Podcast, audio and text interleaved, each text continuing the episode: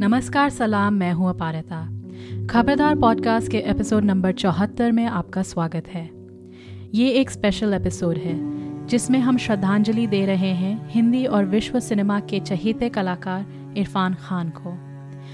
जैसा कि आप सबको पता है, इरफान खान का उनतीस अप्रैल को निधन हो गया। वो काफ़ी समय से बीमार थे। ये खबर सुनकर उनके अनेकों चाहने वालों को बहुत बड़ा धक्का पहुँचा।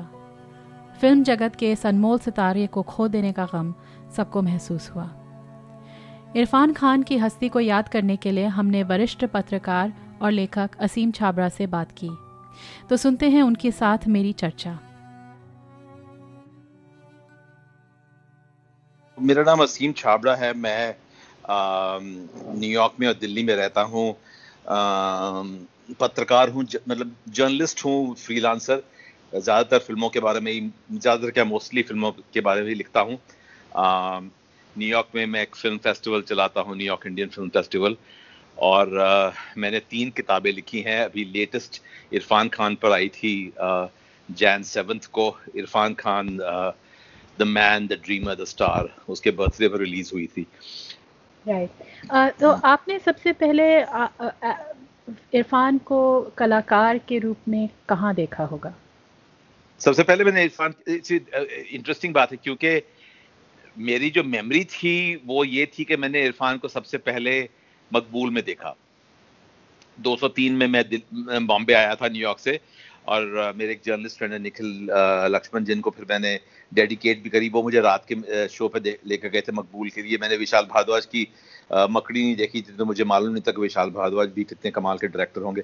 तो मैंने वो देखा, पर लेकिन जब मैं इस किताब की रिसर्च करने लगा तो आईएमडीबी में मैंने देखा कि इरफान की जो लिस्ट है फ़िल्मों की तो उसमें दृष्टि लिखा हुआ था। अब ये एक अजीब सी बात है, क्योंकि मुझे याद है दृष्टि की स्टोरी अब दृष्टि मैंने फिर से अभी देखी है, पर मुझे दृष्टि की स्टोरी जब मैंने देखी थी न्यूयॉर्क में 1990 में वी एच टेप पर देखी थी तो मुझे याद थी स्टोरी मुझे याद था कि डिम्पल कपाड़िया है उसमें और उसमें शेखर कपूर है मैरिड कपल है, उनकी शादी टूट जाती है अब मुझे याद था कि डिम्पल कपाड़िया का अफेयर होता है एक यंग म्यूजिशियन के साथ, और मेरे दिमाग में था कि वो यंग म्यूजिशियन जाकिर हुसैन है। शायद वो हीट एंड डस्ट में जाकिर हुसैन था तो इसलिए। अब अब देखो तो यू नो पता चलता कि इरफान है और थोड़ी जाकिर हुसैन यंग जाकिर हुसैन से शक्ल भी मिलती है बाल भी घुंघराले से है। तो मैं देख चुका था दृष्टि में आम, और टीवी के शोज़ मैंने नहीं देखे थे इरफान के वो सब अब किताब की रिसर्च करने के टाइम देखे क्योंकि मैं न्यूयॉर्क में रह रहा था नाइनटीन में तो टीवी के शोज़ तो वहाँ नहीं देखने को मिलते मिलते थे। बट सबसे ज़्यादा इम्पैक्ट मकबूल का हुआ और मकबूल के बाद मैंने फिर हासिल देखी और फिर उसके बाद द वॉरियर जो है इवन दो वो 2001 की फ़िल्म है यूएस में वो 2005 में रिलीज़ हुई थी जब ये मीरा मैक्स के जो दो प्रोप्राइटर्स थे बॉब एंड हार्वी वाइनस्टीन वो कंपनी छोड़ रहे थे और डिज्नी ने कंपनी खरीद ली थी तो इन लोगों ने literally they threw film away on theatre in theatres तो तब मैंने वॉरियर देखी थी, जबकि वो उसकी सबसे पहली फ़िल्म थी। कलाकार होने के नाते आपको उनके बारे में क्या सबसे एक स्ट्राइकिंग जो बात होती है वो लगती है? सबसे ज़्यादा स्ट्राइकिंग तो ये बात होती है कि मतलब हम जानते हैं कि इरफान है, इरफान एक्टिंग कर रहा है, लेकिन उसकी जो फाइनेस्ट फ़िल्में देखिए, नेम सेक देखिए लंच बॉक्स देखिए, पान सिंह दोबा देखिए, बिल्कुल आदमी का ट्रांसफॉर्मेशन हो जाता है, जो आउटवर्ड अपियरेंस है, वो तो बदल नहीं सकते, थोड़ा मेकअप वगैरह कर लिया, मूछ लगा दी थी अशोक गांगुली को नेम सेक में। लेकिन इरफान का जो अंदर से जो किरदार लाता है अपना, वो इतना डीप रूटेड परफॉर्मेंस होती है कि वी टोटली बिलीव अब वैसे और भी बहुत फाइन एक्टर्स हैं दुनिया में, वो भी ऐसा करते हैं। पर इरफान की जो सबसे शानदार बात मुझे ये लगती है कि रियली हम बिल्कुल बिलीव करते हैं कि जो लंच बॉक्स में साजन फर्नांडिस है वो इरफान ही है। मतलब इरफान प्ले कर रहा है पर वो साजन फर्नांडिस ही है। द लोनली विडोअर और हम बिल्कुल विश्वास करते हैं कि ये यही लाइफ है साजन फर्नांडिस की। uh, तो इरफान में ये बहुत खासियत थी मतलब एक तो उसको ट्रेनिंग थी नेशनल स्कूल ऑफ़ ड्रामा में थिएटर की लेकिन फ़िल्म के सामने हर शॉट में वो वैसा कैरेक्टर लाना बहुत रेयर होता है सब एक्टर्स इंडिया में भी नहीं कर सकते हैं। कुछ होते हैं नसीरुद्दीन शाह जैसे ओमपुरी जैसे थे कुछ एक्टर्स और भी बलराज सानी वगैरह एक्टर्स बहुत शानदार रहे हैं पर इरफान बहुत कमाल का एक्टर था। तो आपने जब ये किताब रिसर्च करना शुरू करी इसमें कुछ ऐसे आपको उनकी ज़िंदगी के पहलू मिले जो आपको लगता है कि उनकी कला को और उभार के लाते हैं? एक्चुअली इंटरेस्टिंग बात यह है कि इरफान ने खुद भी कई बार इंटरव्यूज़ में कहा है कि वो बहुत शाय था शाय पर्सन था. पर आई थिंक वो शाइनेस के कारण वो जो जो भी कैरेक्टर जो प्ले किया, कई बार बड़े लाउड कैरेक्टर्स थे. करीब करीब सिंगल में बहुत ही लाउड कैरेक्टर था. हिंदी मीडियम में भी बहुत लाउड कैरेक्टर था. लेकिन वो जो शाइनेस है, उसके कारण वो उन कैरेक्टर्स को ज़्यादा समझ सकता था, समझ सकता था, समझ, समझने की कोशिश करता था. और यू नो बहुत बहुत डीप उनकी इमोशंस को वो कैप्चर कर लेता था। एक इरफान की एक और बहुत खासियत थी, उसकी जो आँखें थी यू नो वो बचपन से बहुत बल्जिंग सी आईज थी। कहने, मैंने ये पढ़ा कि बचपन में वो गर्मियों में पतंग उड़ाता था, उसलिए उसकी आँखें लाल हो गई थी, पर पर इतनी बल्जिंग आईज कैसे थी मतलब बचपन से ही थी। पर उन आँखों को इरफान ने तो यूज़ किया, पर कुछ काफ़ी डायरेक्टर्स हैं जिन्होंने उन आँखों में देखा कि कितना उसका डीप सोल जो होती है कैरेक्टर की। यू नो लंच बॉक्स में एक एक तो बहुत ही डीपली सैड सीन्स हैं, जिसमें इरफान का कैरेक्टर जो है साजन फर्नांडस वो ट्रेन में जा रहा है। बिल्कुल क्वाइट सीन है मतलब ऐसे लोकल ट्रेन है, लोग वगैरह हैं। और पूरी वो अपनी एक्टिंग आँखों से कर रहा था। मतलब उसको कैसे, उसने कैसे ट्रेनिंग करी कि मैं आँखों से प्रोजेक्ट कर सकता हूँ अपना कैरेक्टर वॉरियर का first opening shot I mean Asif Kapadia कह दीजिए फ़र्स्ट डायरेक्टर था जिसने ये इरफान ने खासियत देखी कि वॉरियर के फ़र्स्ट ओपनिंग शॉट में काफ़ी देर तक इतने बड़े वाइड स्क्रीन पर सिर्फ़ वो इरफान की आँखें दिखाई देती हैं, उसका पूरा चेहरा भी नहीं दिखाते। तो यू नो इनसाइड से भी उसने इमोशंस आई और फ़िज़िकल अपियरेंस भी उसकी ऐसी थी कि उधर, उससे भी इमोशंस आ जाती थी। और उनकी मतलब जो एक राजस्थान से आए, वो दिल्ली आए, छोटे शहर से उनके ज़िंदगी में भी काफ़ी उतराव चढ़ाव से रहे हैं। आपको लगता है कि इन अनुभवों से भी उनकी जो कला है उसमें कुछ यू नो इन्फ्लुएंसेस आते हैं? हाँ बिल्कुल डेफिनेटली क्योंकि जब, वैसे तो जयपुर कोई इतना छोटा शहर नहीं है प्रोविंशियल टाउन कह लीजिए जहाँ के लोगों को एक्सपोजर कम था। तो इरफान, जब जयपुर से नेशनल स्कूल ड्रामा उसकी एडमिशन तो हो गई स्कॉलरशिप मिल गया, और झूठ बोला था उसने अपनी एप्लीकेशन में बिकॉज़ उसकी एप्लीकेशन में लिखना होता था कि दस प्लेज में एक्ट किया है, दस प्लेज के नाम लिए। तो उसने बना दिए प्लेज के नाम, उस दस प्लेज में उसने एक्टिंग नहीं करी थी। और दूसरी बात, वो नेशनल स्कूल ड्रामा वाले पूछते थे कि कि आप थिएटर ही करेंगे तो उसने कहा हाँ मैं थिएटर ही करूँगा, जबकि वो जानता था वो फ़िल्म में जाना जाता है। तो दिल्ली जब आया तो उसकी क्लास में 18 टोटल स्टूडेंट्स थे, उसको इंक्लूड करके, जिसमें से कुछ लोग बड़े बड़े शहरों से थे। मीता विशिष्ट चंडीगढ़ से थी, सुतापा उसकी जो इरफान की गर्लफ्रेंड बनी और उसकी वाइफ थी, फिर वो दिल्ली की थी सी आर पार्क की रहने वाली थी। तो इन लोगों को डेफिनेटली मच मोर एक्सपोजर था। दिग्मांशु दुलिया उससे दो साल छोटा था उम्र में seniority wise also but Tigmanshu Allahabad से आया था और अलाहाबाद में मैंने सुना है कि उधर ज़्यादा एक्सपोजर था लोगों का। इरफान को, इरफान ने ज़्यादा हॉलीवुड वेस्टर्न फ़िल्म नहीं देखी थी। Had not seen Dustin Hoffman L Robert De Niro जैसी फ़िल्में किताबें उसने बहुत कम पढ़ी थी।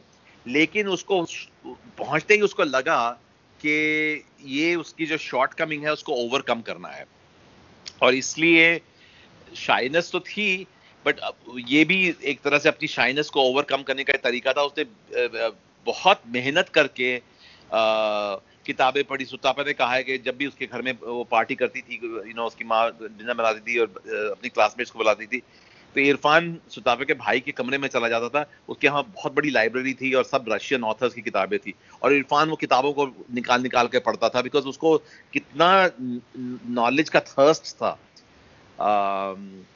सो had a, amazing impact on him. देखो तिग्मांशु दुलिया ने बोला कि जितना जो उसकी जो कर्व थी जिस तरह से इतनी फास्ट उसकी लर्निंग हुई है वो उसने तिग्मांशु ने कहा उसने कभी किसी को, में और नहीं देखी और इरफान खान की ये भी एक बड़ी जैसे आपने एक खासियत में कहूँगी जैसे आपने कहा आपने शायद उनके टीवी सीरीज़ नहीं देखे थे मैंने बचपन में देखे थे क्योंकि वो आते थे टीवी पे आ, हाँ। लेकिन बाद में ध्यान आया कि अच्छा ये इरफान खान है तो उनका जो करियर हम्म, हम्म। है वो काफ़ी टीवी फ़िल्में आर्ट हाउस लेकिन बहुत यू नो पॉपुलर बॉलीवुड फ़िल्में भी कुछ बड़ी यू नो जो जिनको हम घटिया फ़िल्म ही कह कह सकते हैं। मतलब फॉर्मूला टाइप फ़िल्में भी की है उन्होंने। तो उस उस करियर के बारे में बताएँगे कि कितना वेरी था कितना उन्होंने कहा अलग वो तो देखिए ऐसा है कि फ़िल्म इंडस्ट्री में मैंने नसीरुद्दीन शाह से बात करी थी। नसीरुद्दीन शाह ने कहा इज़्ज़त मैंने भी करी है। इज़्ज़त पैसे के लिए सबको करनी पड़ती है।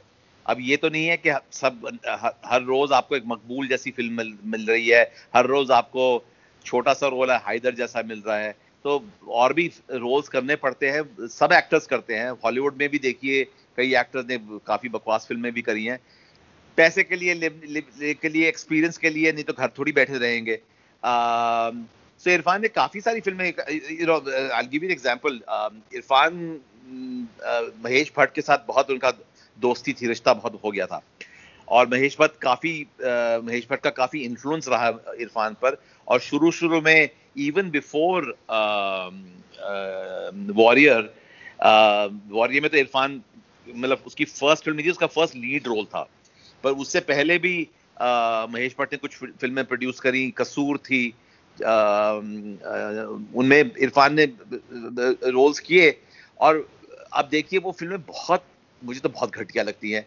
मैंने इंटरव्यू किया था पूजा भट्ट को तो पूजा भट्ट ने प्रोड्यूस करी थी ये फ़िल्म रोग। पता नहीं आपने रोग देखी है कि नहीं। रोग लेटर आई है 2003-4 में आई है, जिसमें इरफान लीड रोल करता है एक पुलिस ऑफिसर का इन्वेस्टिगेट कर रहा होता है, एक मॉडल के मर्डर का। और वो जो मॉडल थी they brought a very beautiful South African model लेकिन टोटली वुडन परफॉर्मेंस उसको एक्टिंग करनी आती नहीं थी, और उसकी वॉइस डब करी हुई हिंदी में। और उसमें सोहेल सेठ था जितना ओवर एक्टर था सब ओवर एक्ट कर रहे थे। और इरफान के चेहरे पर लगता था कि भरी कि मैं इधर क्या कर रहा हूँ? तो यू नो बिल्कुल फॉरगेटेबल फ़िल्म है जो खैर पूजा भट्ट ने के ख्याल में तो उसने बहुत अच्छी फ़िल्म बनाई है। लेकिन इरफान को करनी पड़ी उसको हर रोज मीरा नायर से नेम से एक तो नहीं मिल रही थी। आ, और टेलीविज़न का भी ऐसा था कि उसको टेलीविज़न दस साल टेलीविज़न करता रहा। वो भी डेस्परेशन था बिकॉज़ बॉम्बे में आ गए हो शादी भी हो चुकी थी। तो सर्वाइव करना पड़ता है बॉम्बे में। टेलीविज़न से पैसे तो मिल रहे थे, ऐसा नहीं कि बहुत ज़्यादा पैसे मिल रहे थे बट यू कैन सर्वाइव पर बहुत डिससेटिस्फाइड था बिकॉज़ आर्टिस्टिकली बिल्कुल उसको कोई सेटिस्फैक्शन नहीं थी और बार बार टीवी में जो एक तरह से रोल हो गया, बस रोज के रोज वही रिपीट करो, वही रिपीट करो। ये नहीं कि कुछ यू नो कैरेक्टर के नुआंसेस लाओ।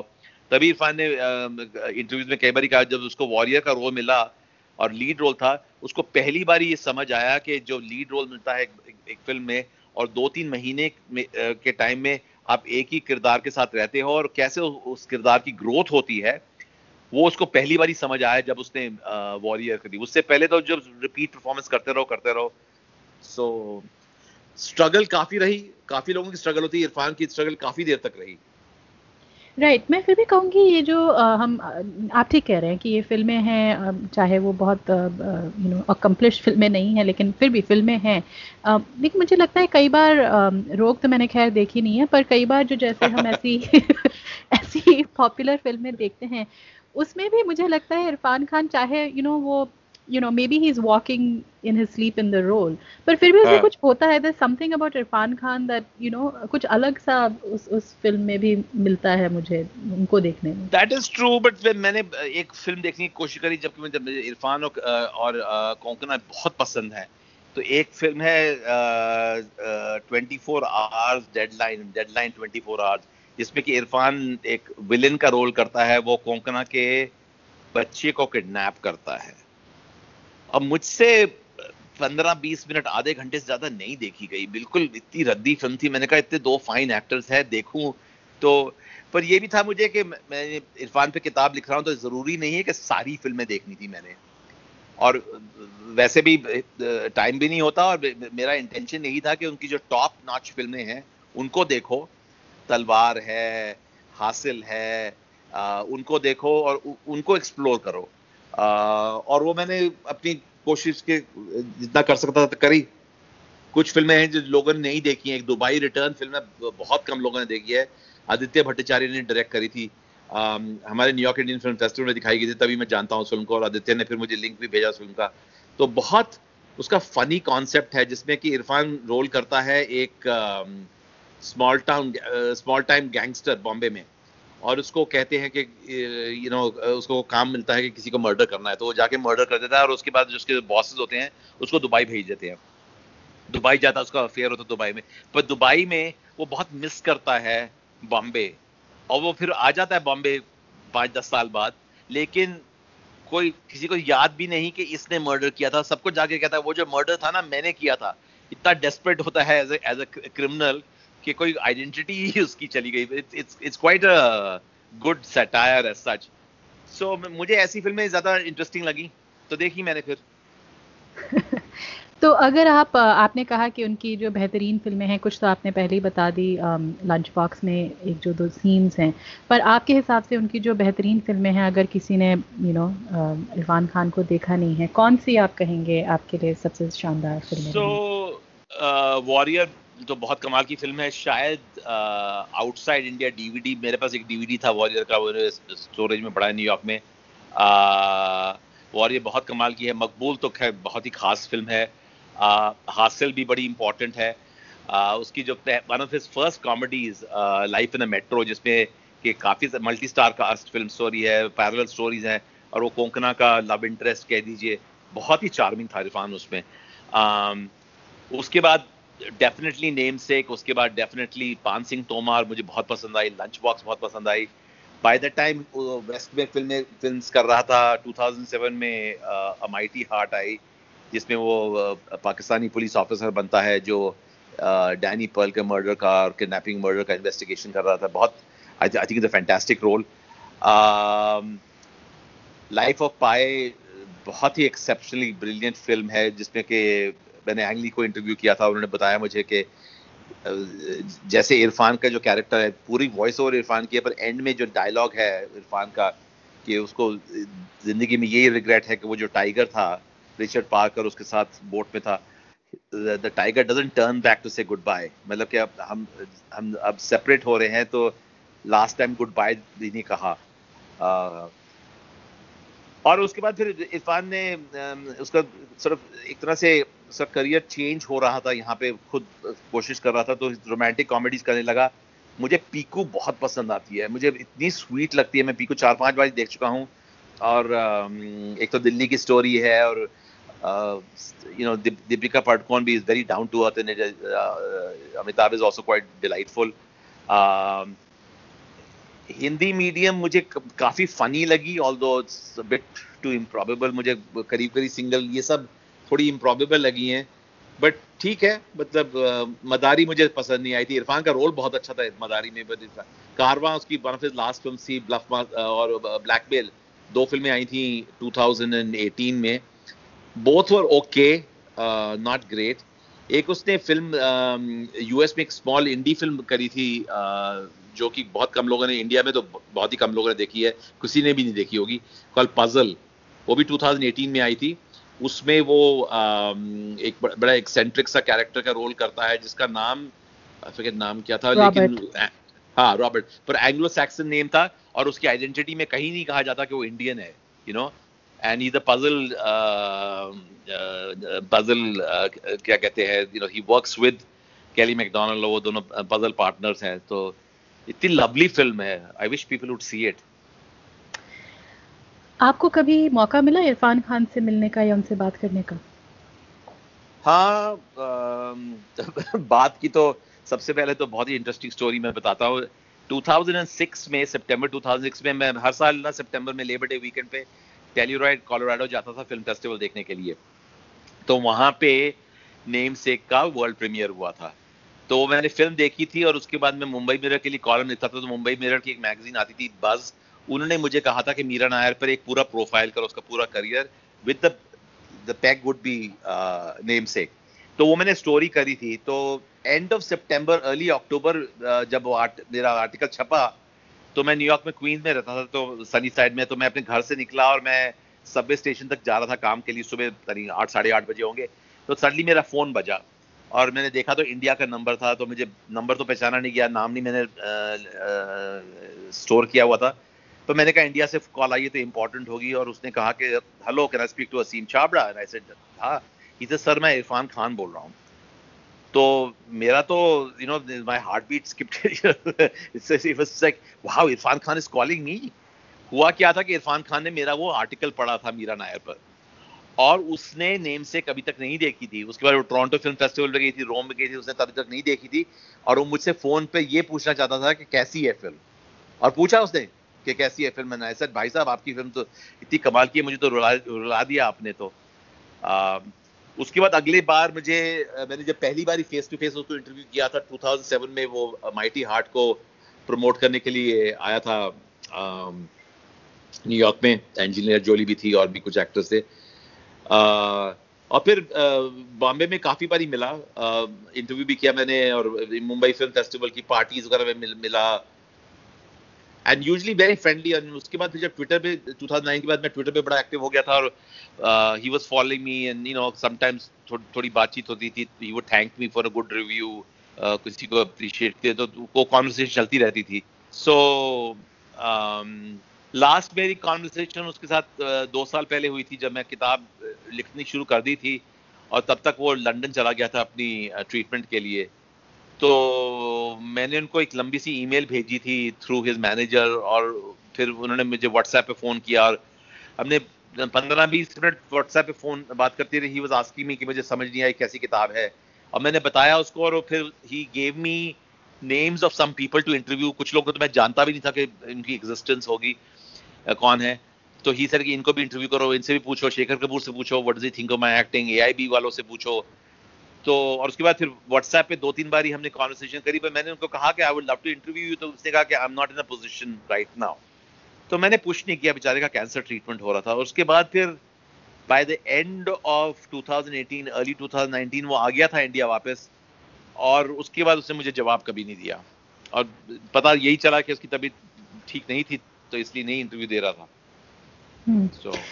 तो आपके पूरे रिसर्च में ऐसी कोई एक चीज़ जो आपको मतलब लगता है सरप्राइजिंग या आपको यू नो और just touched you in some way about Irrfan Khan?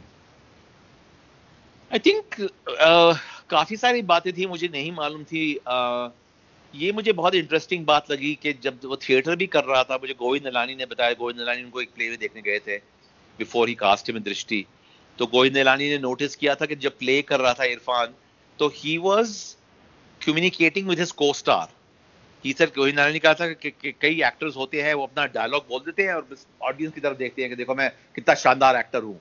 पर इरफान वैसा नहीं था। इरफान अपने एक्टर के साथ कम्युनिकेट कर रहा था और उसके बाद भी मैंने कई लोगों से पता चला कि इरफान को अपनी परफॉर्मेंस इंपॉर्टेंट तो थी बट लार्जर जो पिक्चर है पूरी फ़िल्म की क्योंकि उसने कमिटमेंट करी है वो उसको बहुत इंपॉर्टेंट लगती थी। और इसलिए कई बार होता है कि यू नो इरफान के शोल्डर के ऊपर से यू नो जो किसी कोस्टार से बात कर रही है तो कोई भी स्टैंड इन हो सकता है, ज़रूरी नहीं। तो इरफान खुद खड़ा होता था कि कोस्टार उसकी आँखों की तरफ़ देखिए और उस परफॉर्मेंस करे। तो ये एक रियल एक्टर कलाकार की खासियत है। वेरी रेयर होता है। बॉलीवुड के एक्टर्स तो कहेंगे, अरे, मेरे मेरे पास क्या मेरे ऊपर कैमरा नहीं तो मैं तो नहीं आ रहा। आज मैं क्यों अपना टाइम बर्बाद करूँ?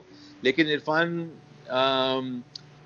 उसको समझ थी कि पूरी फ़िल्म इंपॉर्टेंट है not just his role and I think that's lovely in some ways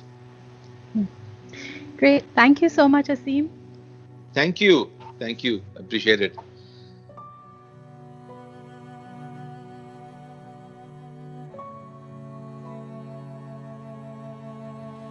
ये थी असीम छाबड़ा के साथ मेरी चर्चा और जैसे हमने नोट किया इरफान खान के निधन के ठीक एक दिन बाद बॉलीवुड के एक और दिग्गज कलाकार ऋषि कपूर को हमने खो दिया।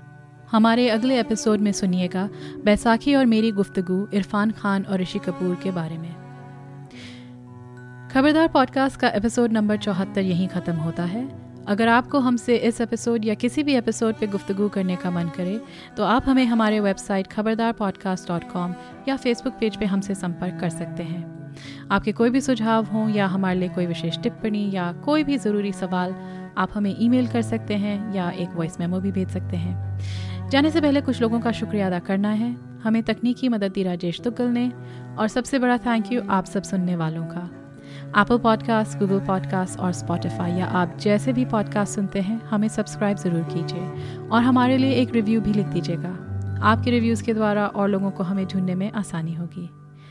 तो अगले एपिसोड तक हमें इजाज़त दीजिए और खबरदार रहिए।